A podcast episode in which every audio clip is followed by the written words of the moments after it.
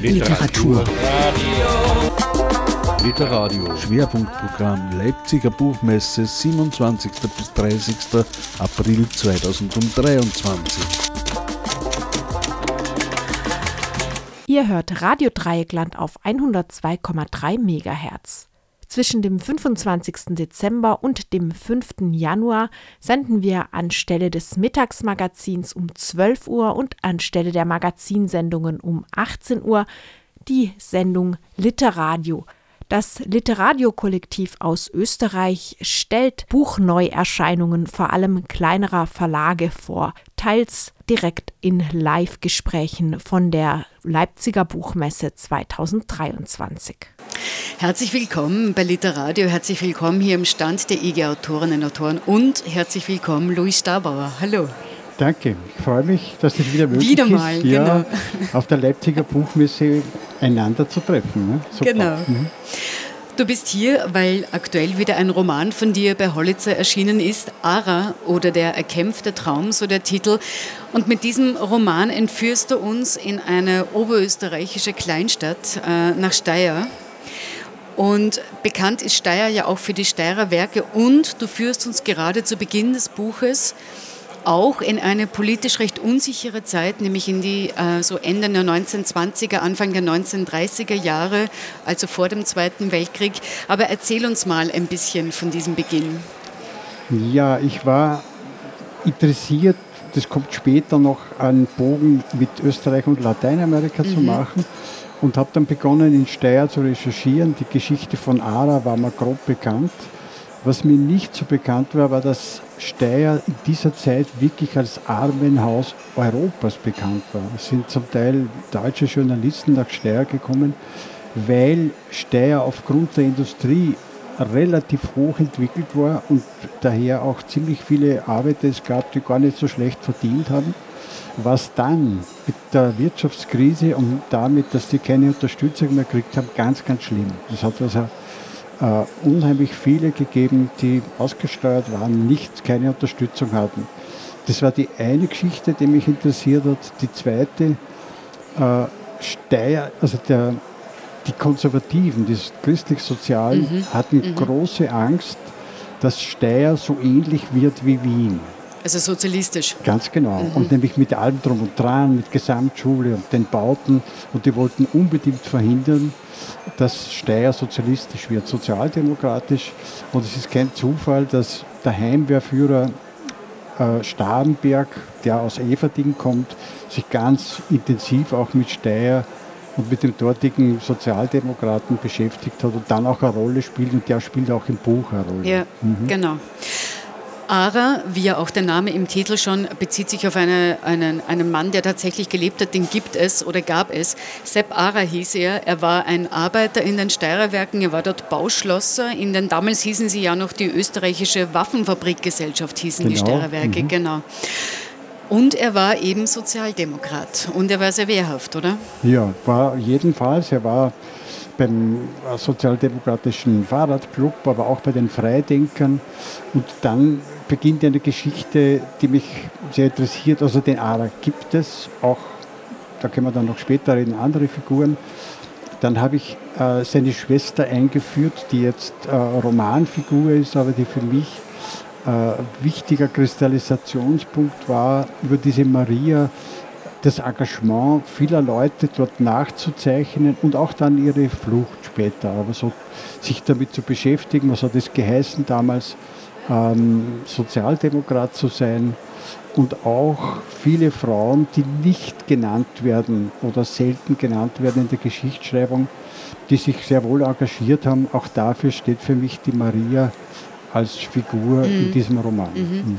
Man muss dazu sagen, Sepp Ara wurde ja für sein Engagement erhängt. Ja. Er kam vor Gericht, wurde verhaftet, wurde dann auch äh, gehängt.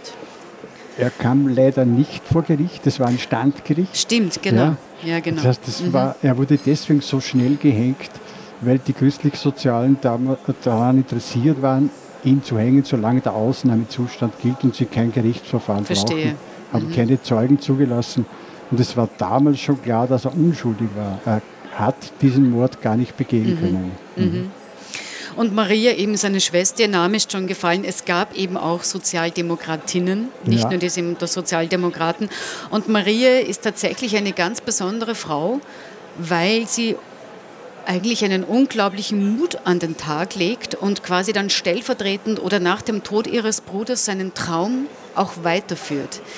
Oder? Ja, genau das ist es. Also sie hat, ich habe äh, eine Stelle drinnen, wo sie den äh, Alfred Adler erlebt und das war auch so ein, ein Aufweckmoment für sie, mhm. aber auch den Traum von ihres Bruders und auch ihres Vaters, den sie weiterführt und dann auch in ihrem Leben nie aufgibt. Ja. Und er hat ein bisschen was mit dem äh, Titel zu tun oder der erkämpfte Traum, der dann im fernen Uruguay eigentlich erkämpft wird. Hm.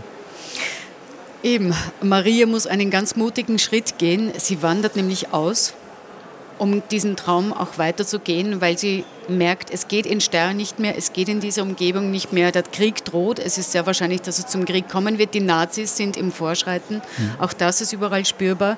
Aber ich glaube, du hast doch eine Lesestelle vorbereitet, an der wir Maria ungefähr zu diesem Zeitpunkt begegnen, wo sie, auf die, wo sie sich auf die Flucht begibt, mehr oder weniger, oder? Okay, dann suche ich das ganz schnell.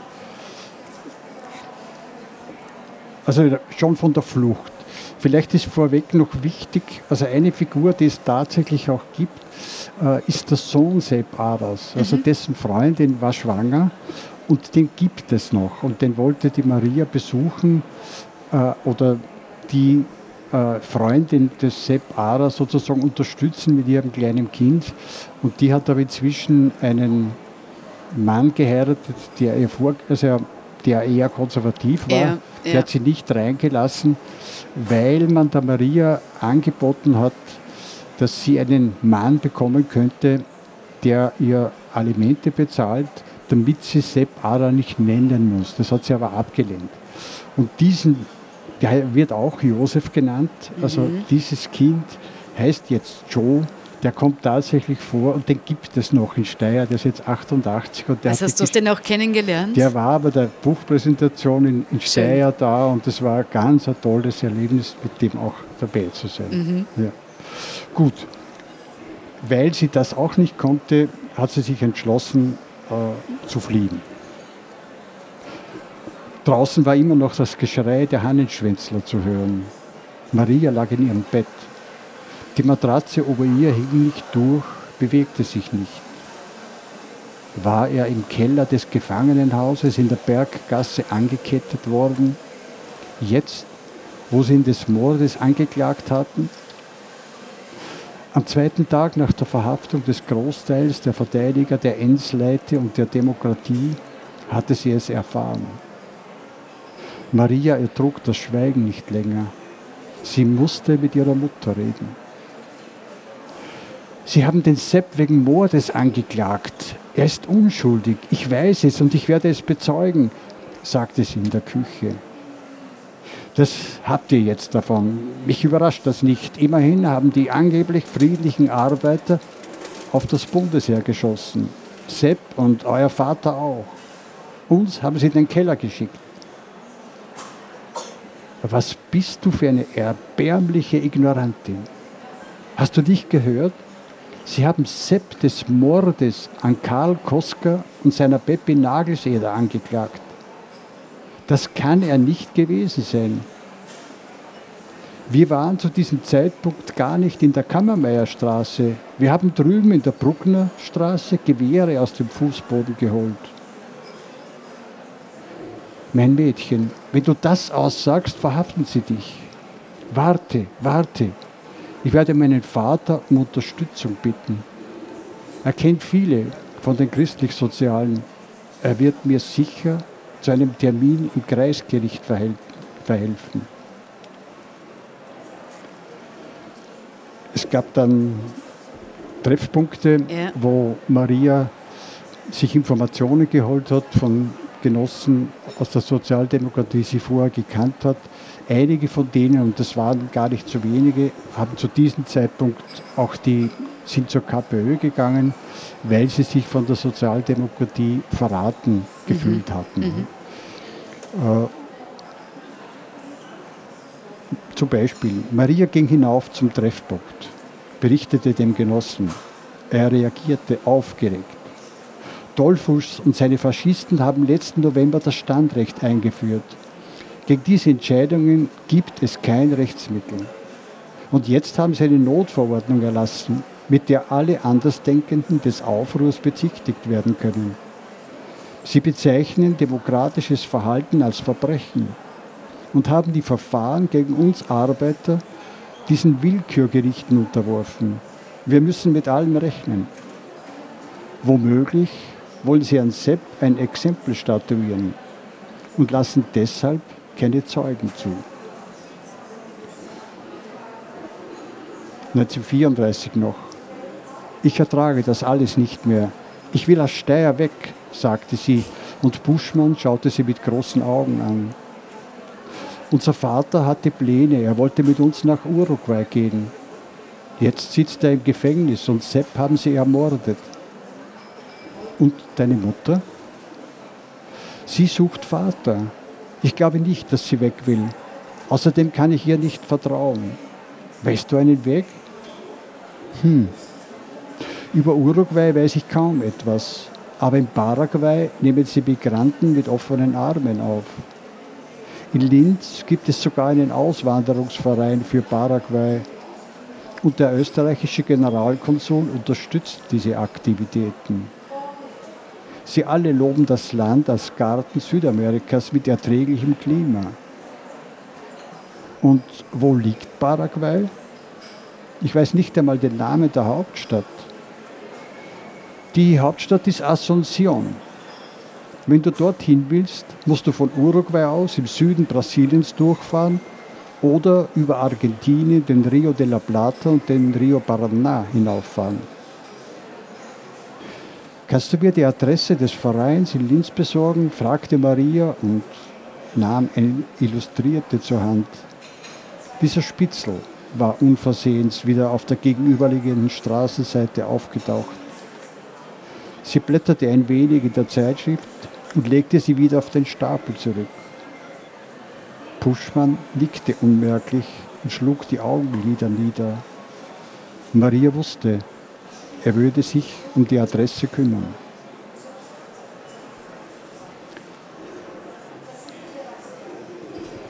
Im, sie hat dann diese Ausreise angenommen, ja. hat ein Schiff gesucht und ist nach Marseille gefahren.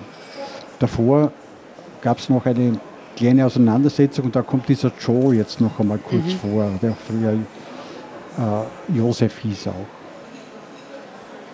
Marias Mutter hatte sie bis zum Schluss davon überzeugen wollen, in Steyr zu bleiben. Jetzt seien die Verhältnisse klar und wenn sie sich vernünftig verhalte, werde ihr sicher nichts passieren, argumentierte sie. Selbst Freundin Erika war schwanger gewesen. Im April hätten sie zusammenziehen wollen. Ich werde Erika suchen und fragen, ob ich sie in der ersten Zeit mit dem Kind unterstützen kann, sagte Maria zu ihrer Mutter. Die, das wäre ein Grund, die Ausreise zu verschieben. Willst du deinen Enkel auch sehen? Langsam schüttete ihre Mutter den Kopf. Er oder sie würde sie nur an Sepp erinnern, argumentierte sie. Aber Maria soll ja sagen, wo Erika wohne. Maria kannte ihre Eltern und zwei Freundinnen. Die Eltern redeten nicht mit ihr. Eine Freundin erzählte ihr, dass Erika Anfang Mai einen gesunden Buben zur Welt gebracht und ihn Josef genannt hatte. Und dass ihr die christlich-sozialen noch vor der Geburt angeboten hatten, einen anderen Vater zu nennen, der Alimente zahlen würden, damit sie nicht Josef Ara angeben müsse. Sie habe nicht zugestimmt und dafür einen Mann geheiratet, der den sie kaum kannte. Er habe ihr versprochen, den kleinen Josef zu adoptieren. Maria wollte den Kleinen sehen, wollte Erika fragen, ob sie gebraucht werden würde und suchte die Adresse im Wehrgraben. Von außen hörte sie lautes Geschrei. Im Hintergrund das Jammern eines Babys. Sie klopfte an. Erikas Mann öffnete, Maria konnte ihr Angebot nicht zu Ende formulieren. Er unterbrach sie. Diese Brut muss sie sich schon selber aufziehen. Und wenn ich daheim bin, hat er nichts zu schreien. Dafür werde ich sorgen. Mit Erika ließ er sie nicht reden. Maria war nie zuvor so einem Scheusal begegnet. Sie war dann in Marseille. Genau. Äh, und eben hier Kann beginnt. noch ganz kurz die, Ja. ja? Äh, sie ist dann auf das Schiff gegangen. Es Genau. dauerte einen weiteren Tag und eine Nacht, bis die Campana ablegte. Fünf Wochen sollte die Überfahrt dauern.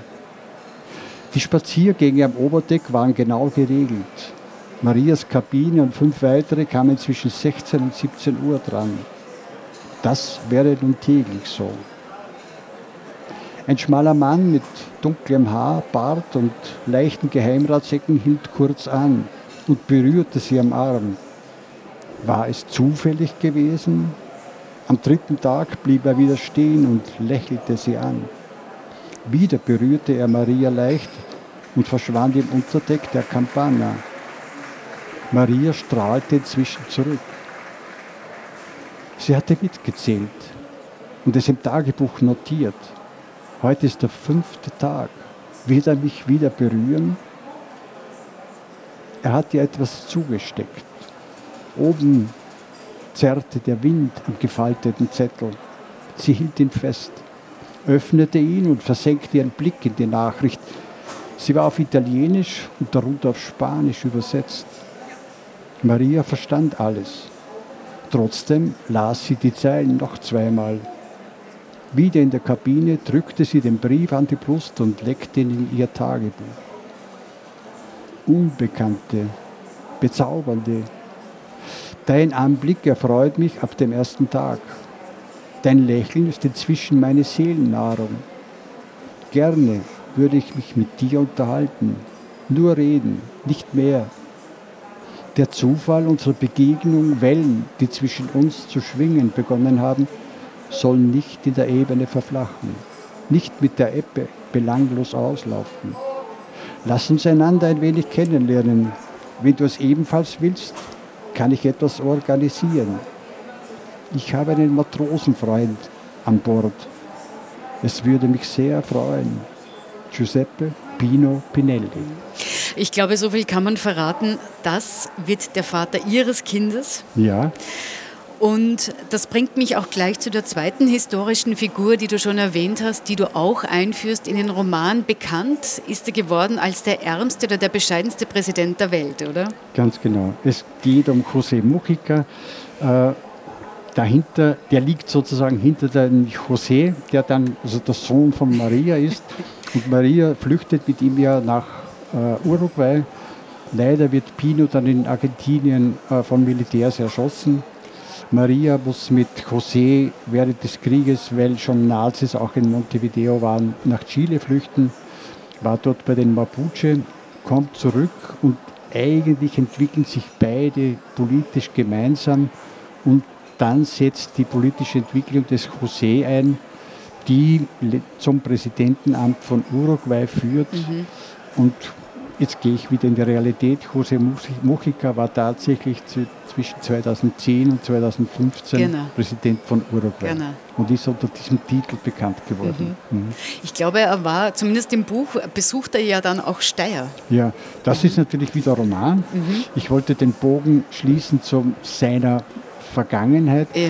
Also er wollte seinen Onkel kennenlernen und hat auch tatsächlich äh, den Joe, also dieses Kind von Sepp Ara, kennengelernt, der ja noch lebt.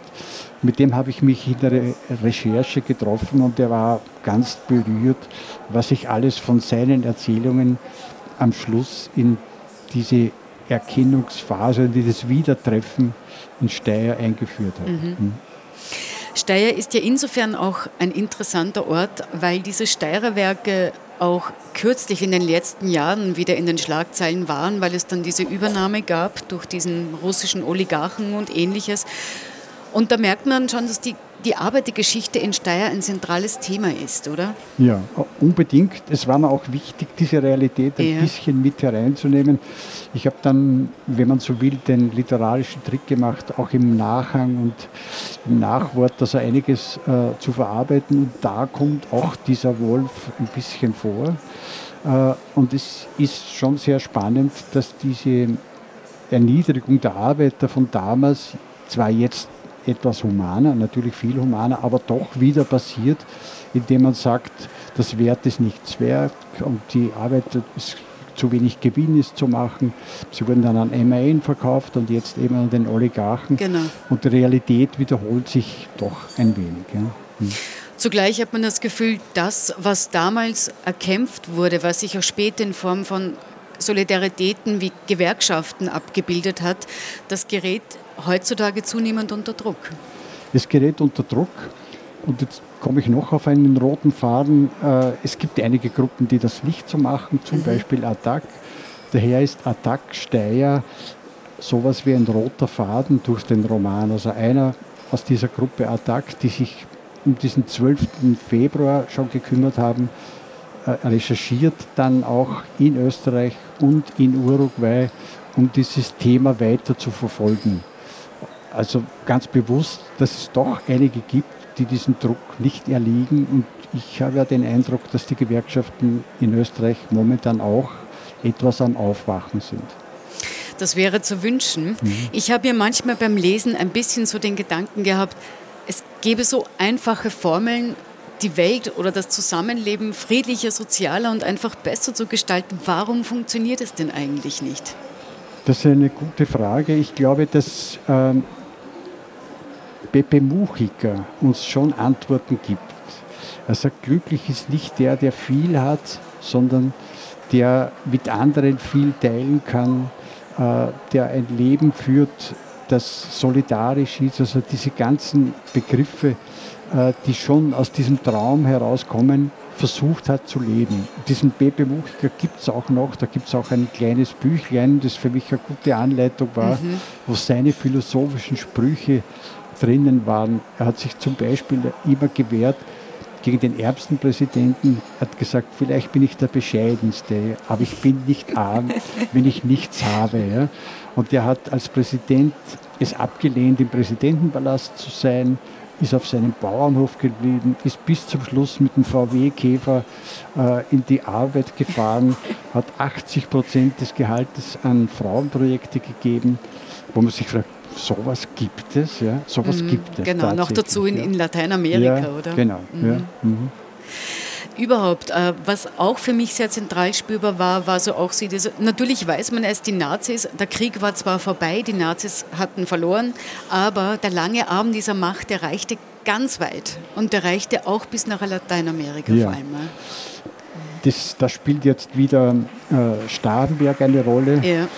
Starnberg war ja Oberösterreicher, war ja äh, Minister und sogar stellvertretender Bundeskanzler unter, den, unter der Heimwehr, also den christlich-sozialen Austrofaschisten, äh, hat dann geglaubt, er kann mit einem Trick äh, sich an die Nazis andienen und gesagt, ich wollte ohnehin immer, dass die, das ist real recherchiert, dass wir nur das aufbereiten für das gemeinsame deutsche Volk.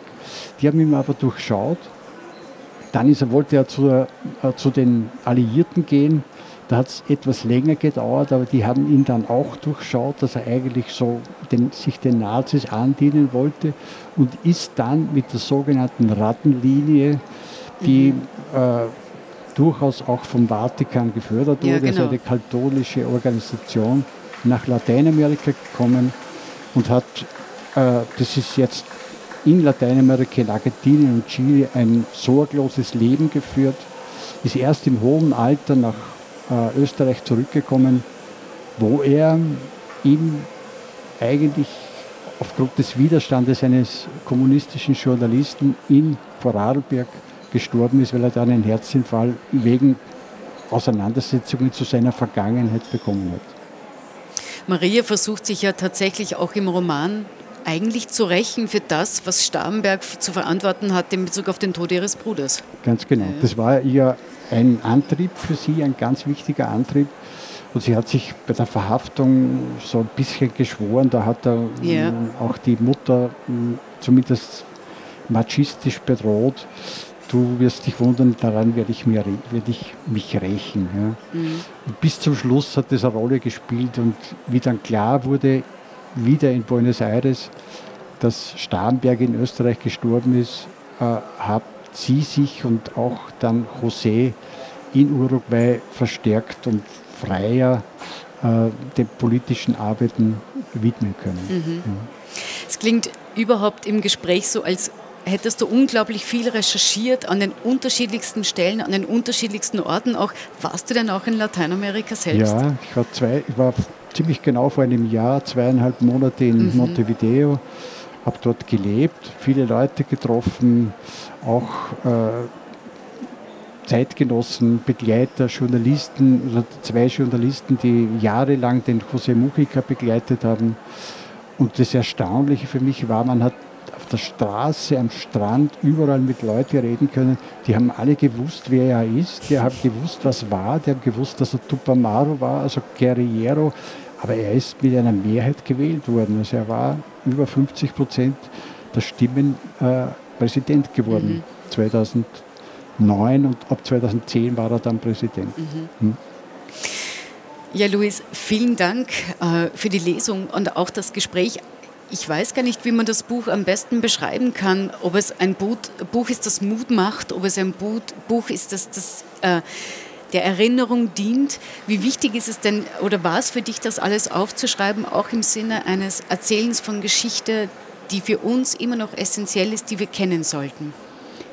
Beides spielt eine große Rolle. Es war mir schon sehr wichtig, äh, weil die Geschichte des Austrofaschismus oft untergeht Ja. in der Betrachtung der Nazizeit. Und es wird zu wenig gesehen, dass es ein Aufbereiten auch für die Nazizeit war und es den Arbeitern sehr leicht war, zu den Nazis überzutreten, weil sie jemand Starken erwartet haben, der gegen die christlich-sozialen also auftritt. Das ist die eine Geschichte. Und die zweite ist natürlich der, die Erkämpfung des Traums, Genau. dass es möglich ist. Ja. Und diese wunderbare Geschichte in Uruguay des José ist für mich ein positiver Ansatz, was wir in einer Gesellschaft gestalten können. Und diesen Bogen wollte ich spannen. Ja. Also halten wir fest an den größeren Träumen. Nicht nur die kleinen sind wichtig, sondern auch die großen Träume und sie sind auch möglich. Vielen Dank, Louis Stabauer. Ara oder Der erkämpfte Traum, so der Titel des Romans, der bei Hollitzer erschienen ist. Und ich bin jetzt ehrlich gesagt schon sehr gespannt, welchem Thema du dich äh, in nächsten Buch widmen wirst. Danke sehr.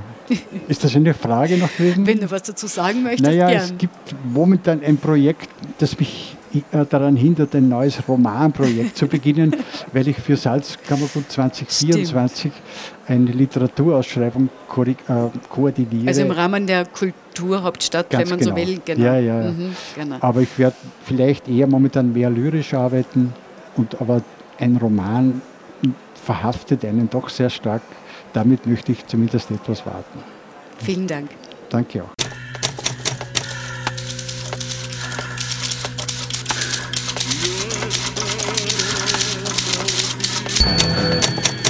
Literatur.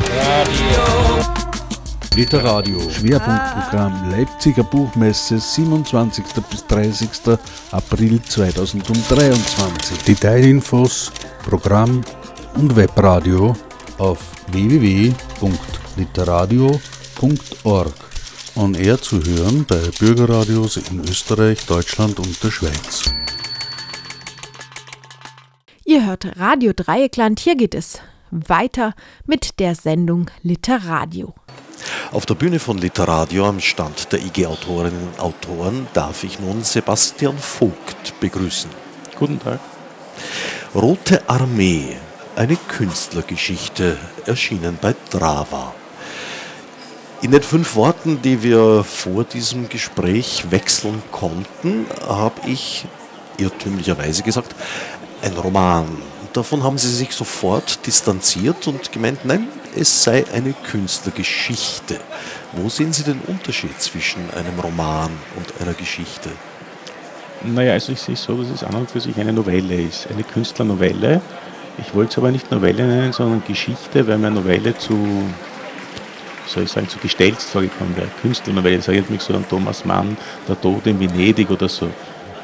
Also das wäre mir zu gestelzt, zu hochtrabend. Etwas altertümlich. Etwas altertümlich. Formulieren. Ja. Allerdings kann man den altertümlichen Ausdruck ja auch mit neuem Leben erfüllen. Kann man, aber ich habe mich für Geschichte entschieden. Hat mir besser gefallen. Und der Roman, wodurch differenziert naja, es ist sich so das? kurz, würde ich sagen, für einen Roman. Nicht? Das sind ja 102 Seiten. Und ein Roman ist doch etwas Längeres. Und dann kommt noch was dazu, die Novelle. Äh, Goethe sagt in einem Gespräch mit Eckermann, die unerhörte Begebenheit bei der Novelle. Ne? Das ist etwas Wesentliches. Und ich glaube, dass das, deswegen kann man auch hier Novelle sagen, bei der Roten Armee, weil es eine unerhörte Begebenheit gibt. Erstens einmal, dass es einen Künstler gibt, einen Maler, der ein Bild malt, das Rote Armee heißt. Und dann wird es ausgestellt und es kommt zu einem, naja, Skandal ist vielleicht, zu einem kleinen Skandal, ja. Und es, führt zu einem, es kommt zu einem Wendepunkt im Leben des Malers, des Emil Walser. Ein Eklat, würde ich sagen. Dann Eklat, ja.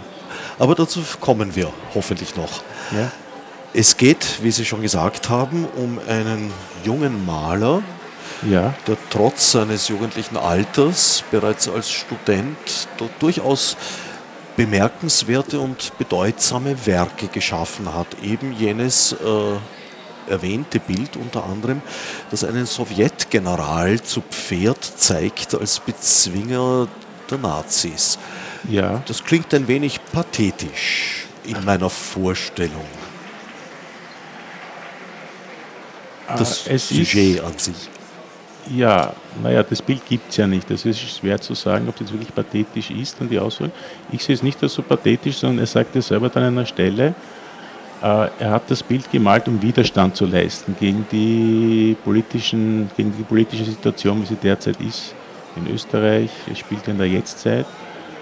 Und äh, vor allem hat er die ganze Flüchtlingsproblematik reingebracht. Ne? Er sagt, der Kanzler hat ein kaltes Herz und gewinnt jede Wahl, weil er eben ja, eine bestimmte Position bezieht gegenüber der Migration, die nicht die Position des Emil Walser ist, des Malers ist. Sie haben gerade gesagt, Sie haben das Bild nicht gesehen. Nein, das, liegt Bild, es ist ein, in der. Natur der Sache. Aber haben Sie eine Vorstellung äh, in, des Stils des Malers? Vielleicht nicht im, im Detail der Umsetzung, aber wie sehen diese Bilder des Malers aus? Naja, es werden mehrere Bilder erwähnt von ihm, nicht, nicht, nur, nicht nur die Rote Armee, sondern es wird auch gesagt an einer Stelle, dass er zum Beispiel ähm, einen Baudelaire-Zyklus, einen Philosophenzyklus, dann äh, ein, malt ein Bild über eine Mülltonne, in der abgepacktes Fleisch liegt und Orangen, weil er sich eben dagegen wendet, dass so viel Nahrungsmittel verschwendet wird, verschwendet werden.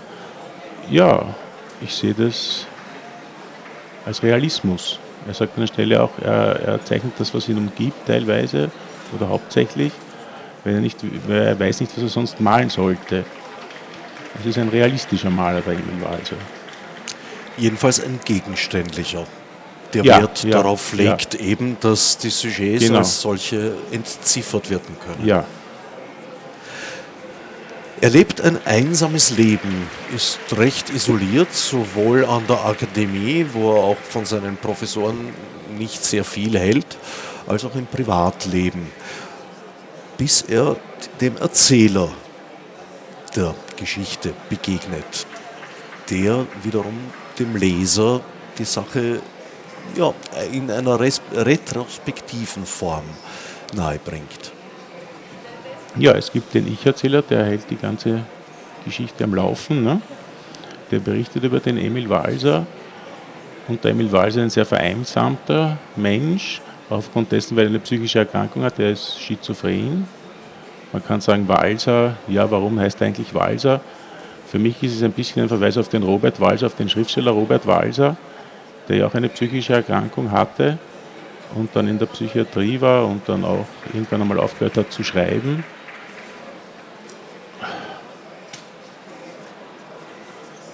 Ja, also er hat schon einen Freund, der Emil Walser, das ist der Zeichenlehrer Adalbert, der in Knittelfeld lebt und der ihm das Zeichnen mehr oder weniger beigebracht hat und ihm empfohlen hat, in der Akademie der Bildenden Künste zu gehen in Wien. Aber sonst, ja, er ist oft in der Psychiatrie aufgrund seiner Erkrankung. Äh, aber dort ist es nicht so, dass das ein Horrorfall ist, in der Psychiatrie zu sein. Es gibt sehr viele Bücher, in denen die Psychiatrie sehr, sehr übel geschildert wird. So geht es dem Emil Walser nicht. Der ist eigentlich sehr froh, immer in der Psychiatrie zu sein, sagt er selbst, dass er, äh, wenn es die Malerei nicht gäbe, dann würde er am liebsten in ein Sanatorium gehen. Aufgrund dessen, weil äh, er die Gesellschaft, so wie es ist, sehr schwer aushält. Also er kann seine Ellbogen nicht einsetzen, sagt er auch an einer Stelle. Ne? Das Sanatorium ist also eine Art Rückzugsort, in dem er sich geschützt fühlt. Er nimmt das nicht als feindlich. Nein. Ein zweiter Rückzugsort, den er auch aufsucht im Verlauf der Geschichte, ist der Hof seiner Eltern. Ja, das ist in Knittelfeld, der Bauernhof. Also die Eltern sind Bauern, wobei die Mutter eine, eine rätselhafte Krankheit hat, weiß man nicht genau, was das ist. Es wird gesagt, eine Blutkrankheit, eine Leberkrankheit, die Organe lösen sich auf und dann der Vater, der ein Alkoholiker ist und der auch sehr aggressiv ist gegenüber dem Sohn, dem Emil Walser. Und ja, also der einzige Mensch wirklich, der, den er dort hat, das ist der Zeichenlehrer Adalbert im Endeffekt. Ne? Den hat er sehr gern und der Adalbert hat auch den Emil Walser sehr gern. Also das ist eine wirkliche Freundschaft, kann man sagen. Adalbert entdeckt das Talent von Emil ja. in der Schule und fördert ihn eigentlich gegen den Willen der Eltern von Emil. Im Gegenteil, das ist äh, ein Konfliktanlass. Sie haben den Eindruck, dass der Zeichenlehrer das Kind, den Sohn, eigentlich auf Abwege gebracht hat und ihnen entfremdet. So habe ich es jedenfalls gelesen. Er redet in gewisser Weise. Ja, ja. Naja, die Eltern sagen auch immer, die Mutter vor allem, die Mutter Margarete sagt immer, der, der Emil, der soll nicht nach Wien gehen und an der Akademie der Bildenden Künste sich ausbilden lassen. Was hat ein Walser dort verloren? Äh, er soll zurückkommen an den Bauernhof und dem Vater helfen, der eh nicht mehr zurechtkommt aufgrund seines Alkoholismus. Und das ist das eine. Das andere ist, dass der, Zeichenlehrer Adalbert ist ein Kommunist und äh, schafft sich Feinde in Knittelfeld. Er war Zeichenlehrer am Gymnasium, der Adalbert. Und hat um eine Frühpension angesucht und ist dann auch pensioniert worden und hat sich dann auch allerdings auch dem Alkohol ergeben, kann man sagen. Also er, lebt, er leidet an einer Leberzirrhose und wird bald sterben, raucht zu viel und und ja, redet gerne. Und redet gerne über Politik und über den Emil Walser, dass er den sehr schätzt, dass er den mag, dass er seine Bilder mag und dass er hofft, dass er Erfolg hat, aber sieht, dass er nicht Erfolg hat. Er vermutet, dass es daran liegt, dass er äh, im Sowjetgeneräle zeichnet, die auf Pferden sitzen und dass das derzeit nicht wirklich gefragt ist als Sujet. Und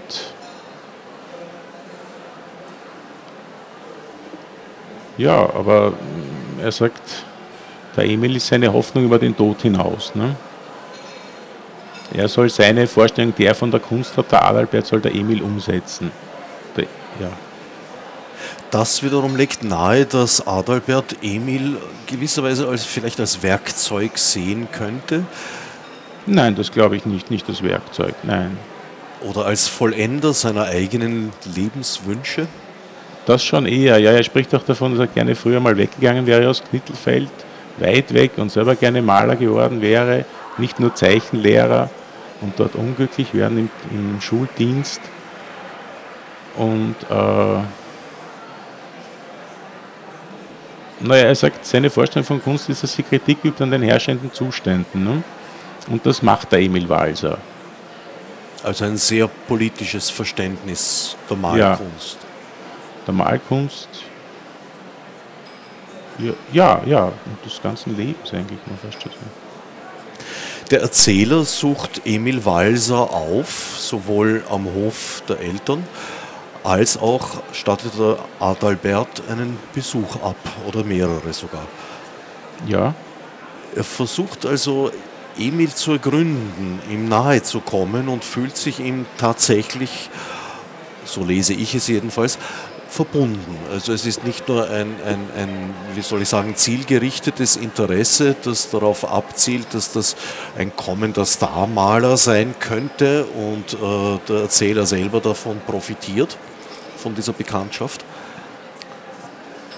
Nein, es geht also dieses, diese, diese Künstlergeschichte hat ja drei Teile. Einerseits besucht er ihn, den, also den Emil Walser im Atelier und spricht dort mit ihm.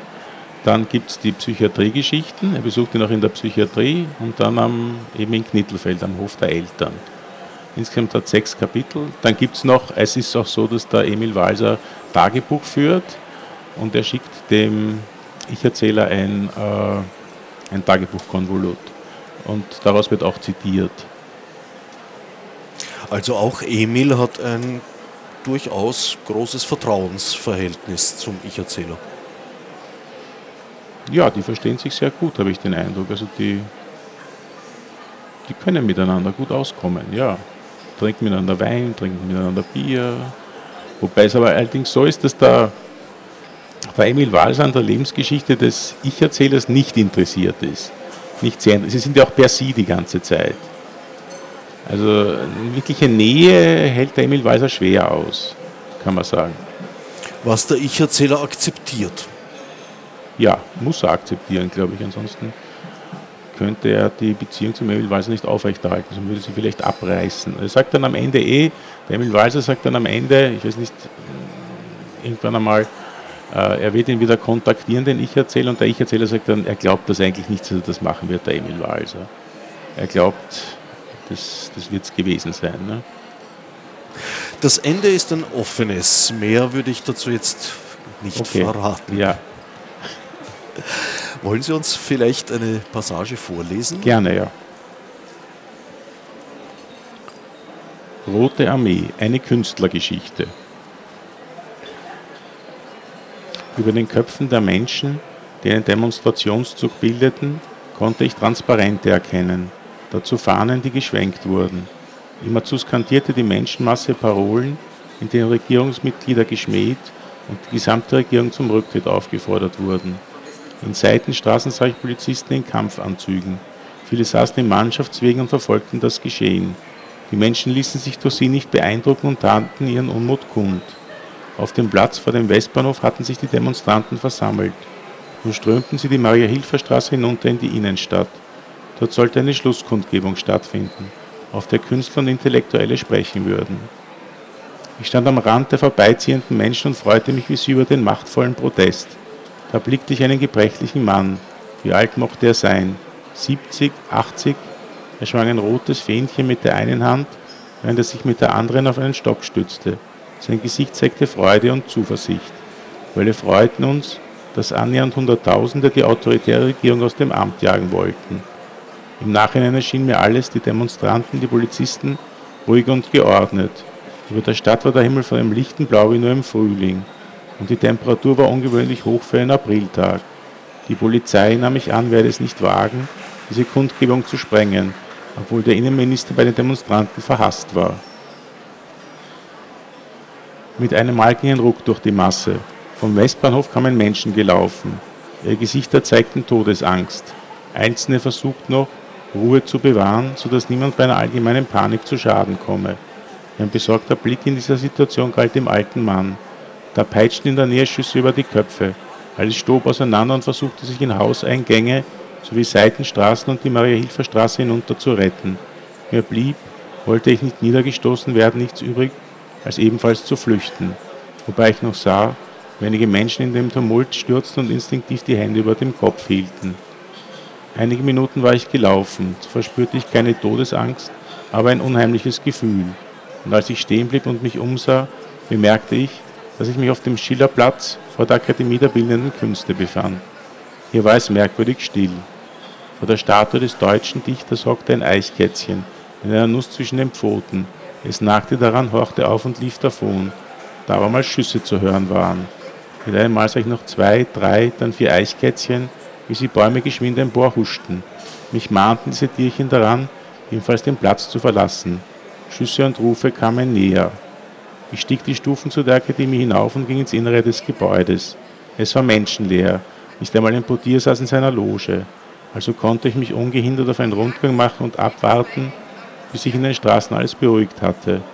Im ersten Stockwerk stieß ich auf das später berüchtigte Schlachtengemälde Rote Armee. Dieses Werk des Kunststudenten Emil Walser hing dort an prominenter Stelle.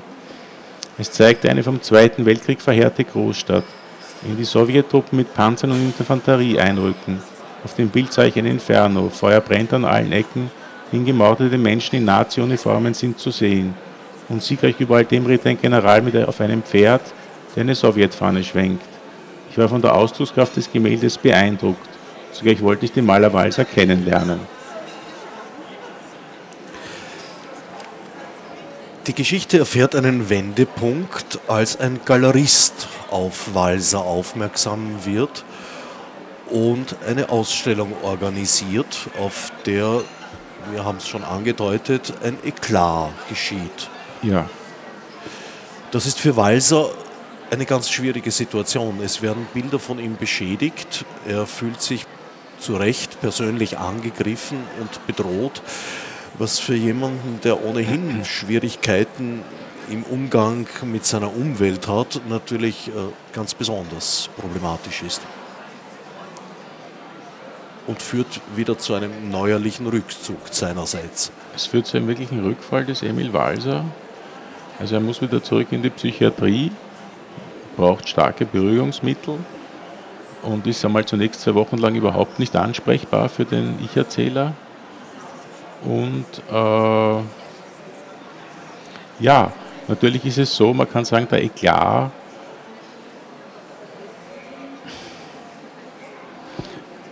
an einer Stelle wird auch gesagt, naja, der Eklat, den kann er auch als Chance sehen. Ne? Natürlich gibt es andere Galeristen, die zeigen dann das Bild her, Rote Armee, weil sie den Skandal wittern und sich sagen, na, da kann man ein gutes Geschäft damit machen, mit so einem Skandal. Aber der Emil Walser sagt, nein, das macht er nicht, er hat eine zu große Angst, das Bild noch einmal herzuzeigen. Er fürchtet eigentlich um sein eigenes Leben. Und der Galerist, er wird genannt der reichste Kommunist Wiens, der Göschel, äh, der, der zieht sich auch zurück. Der wird auch bedroht und äh, beschließt dann auch, das, das Bild nicht mehr herzuzeigen in seiner Galerie. Wobei, Sie haben es schon angedeutet, natürlich äh, so ein Skandal die Marktmechanismen des, des Kunsthandels durchaus bedient. Bedient, würde. ja, aber der Emil Walser ist ja auch einer, der sagt, er will eigentlich die Kunstmechanismen nicht bedienen. Er sagt das ja auch an vielen Stellen. Er spricht davon, dass er seine Ellbogen nicht einsetzen kann. Er spricht davon, dass die Studenten an der Akademie, also man sagt ja heutzutage so oft, oder sagt man oft, weiß ich jetzt nicht, aber es wird gesagt, der Künstler oder der Schriftsteller soll sich zu einer Marke machen. Ja? Er soll dann, ich weiß es nicht, der größte Intellektuelle Österreichs sein oder der, der lustigste oder der, der größte Nestbeschmutzer Österreichs sein. Und soll sich zu einer Marke machen, einen Wiedererkennungswert haben, Werbung machen mit seiner Person. Das ist alles nichts für einen Emil Walser. Ne? Das kann er nicht.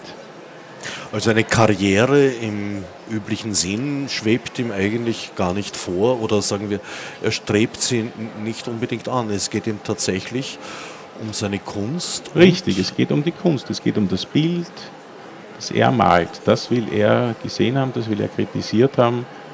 Und das ist es, warum er das alles macht eigentlich. Und noch mehr fast habe ich den Eindruck, es geht ihm schon durchaus auch um die Weiterentwicklung seines Handwerks als, als Maler, seines Könnens. Aber in Vordergrund steht doch, so wie ich es lese, seine politische Haltung und sein politischer Auftrag, den er sich da selbst erteilt hat. Des Aufmerksammachens. Ja, ja, ja. Das ist für mich eine sehr.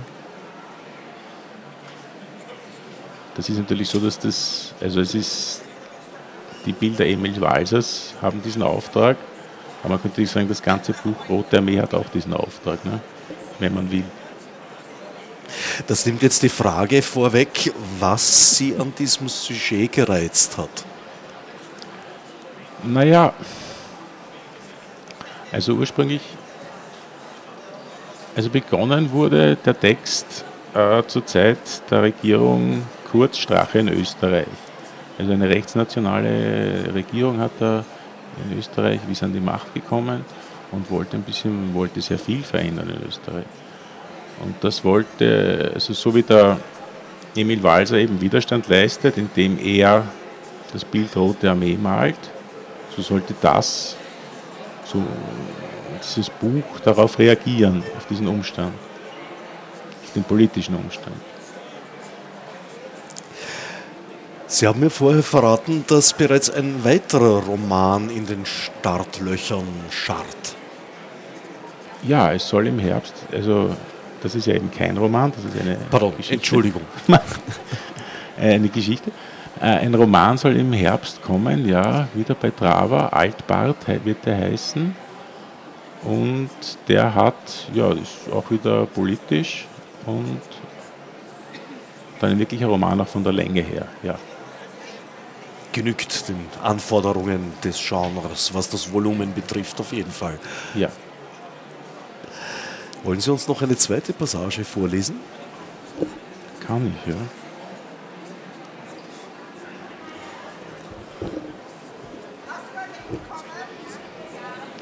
Ich stand vor der Ateliertür und hörte hinter ihr einen Song aus der Dreigroschenoper. Da riss Emil Walz auch schon die Tür auf und sagte, kommen Sie herein, gehen Sie gleich weiter in den Hinterhof. Ich tat, wie mir geheißen, und setzte mich dort auf einen Klappstuhl. Walser öffnete im Atelier noch eine Flasche Wein für uns, während ich im Hof eine Maus beobachtete. Sie lief unter einem Stein hervor, huschte über den Asphalt und, mit einem Mal sah ich eine zweite Maus und gleich darauf eine dritte dass in meiner Fantasie der ganze Hinterhof plötzlich von Mäusen wimmelte.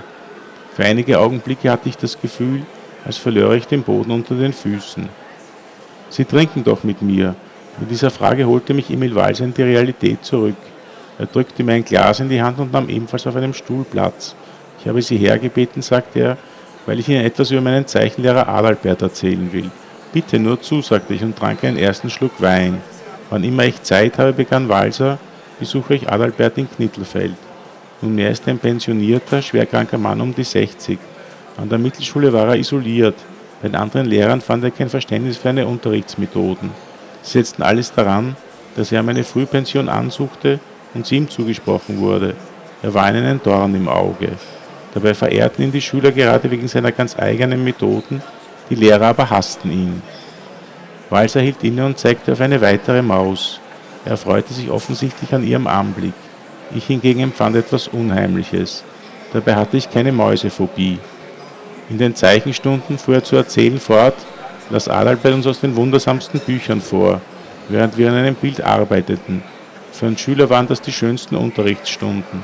Und viele von uns haben im Zeichenunterricht auch einen Begriff von Literatur erhalten. Ich erinnere mich, wie er uns aus Grillbarzers Der arme Spielmann vorlas.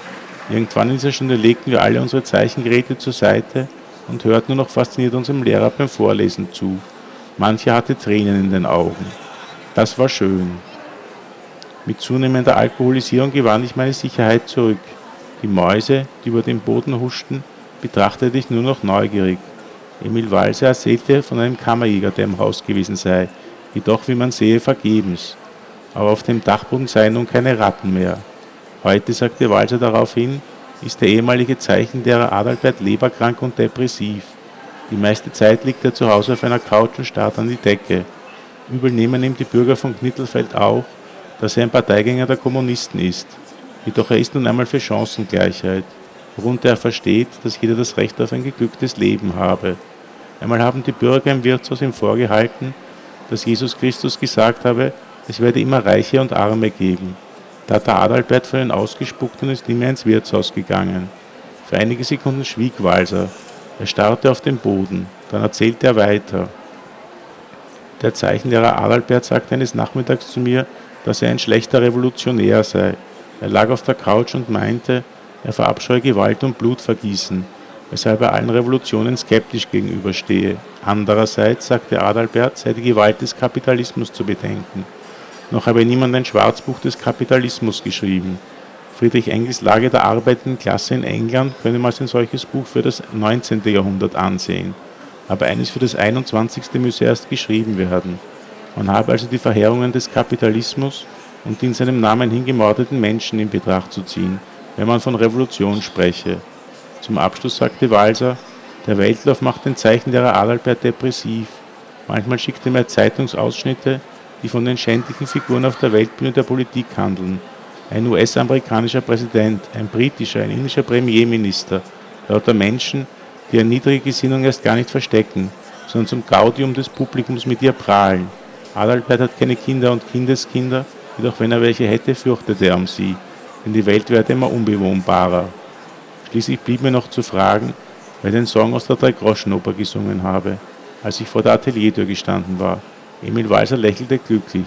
Ich war das. Sie müssen wissen, Adalbert hat mir früh die Schriften Brechts zu lesen gegeben. Wir prosteten einander zu und sangen den Anstatt das Song von Bertolt Brecht. Sebastian Vogt, Rote Armee. Eine Künstlergeschichte, erschienen bei Drava. Bei Radio Dreieckland Freiburg hört ihr Literadio, eine Sendung über Buchneuerscheinungen des österreichischen Literadio-Kollektivs. Wir strahlen Literadio zwischen dem 25. Dezember und dem 5. Januar jeweils um 12 und um 18 Uhr anstelle der aktuellen Magazinsendungen aus.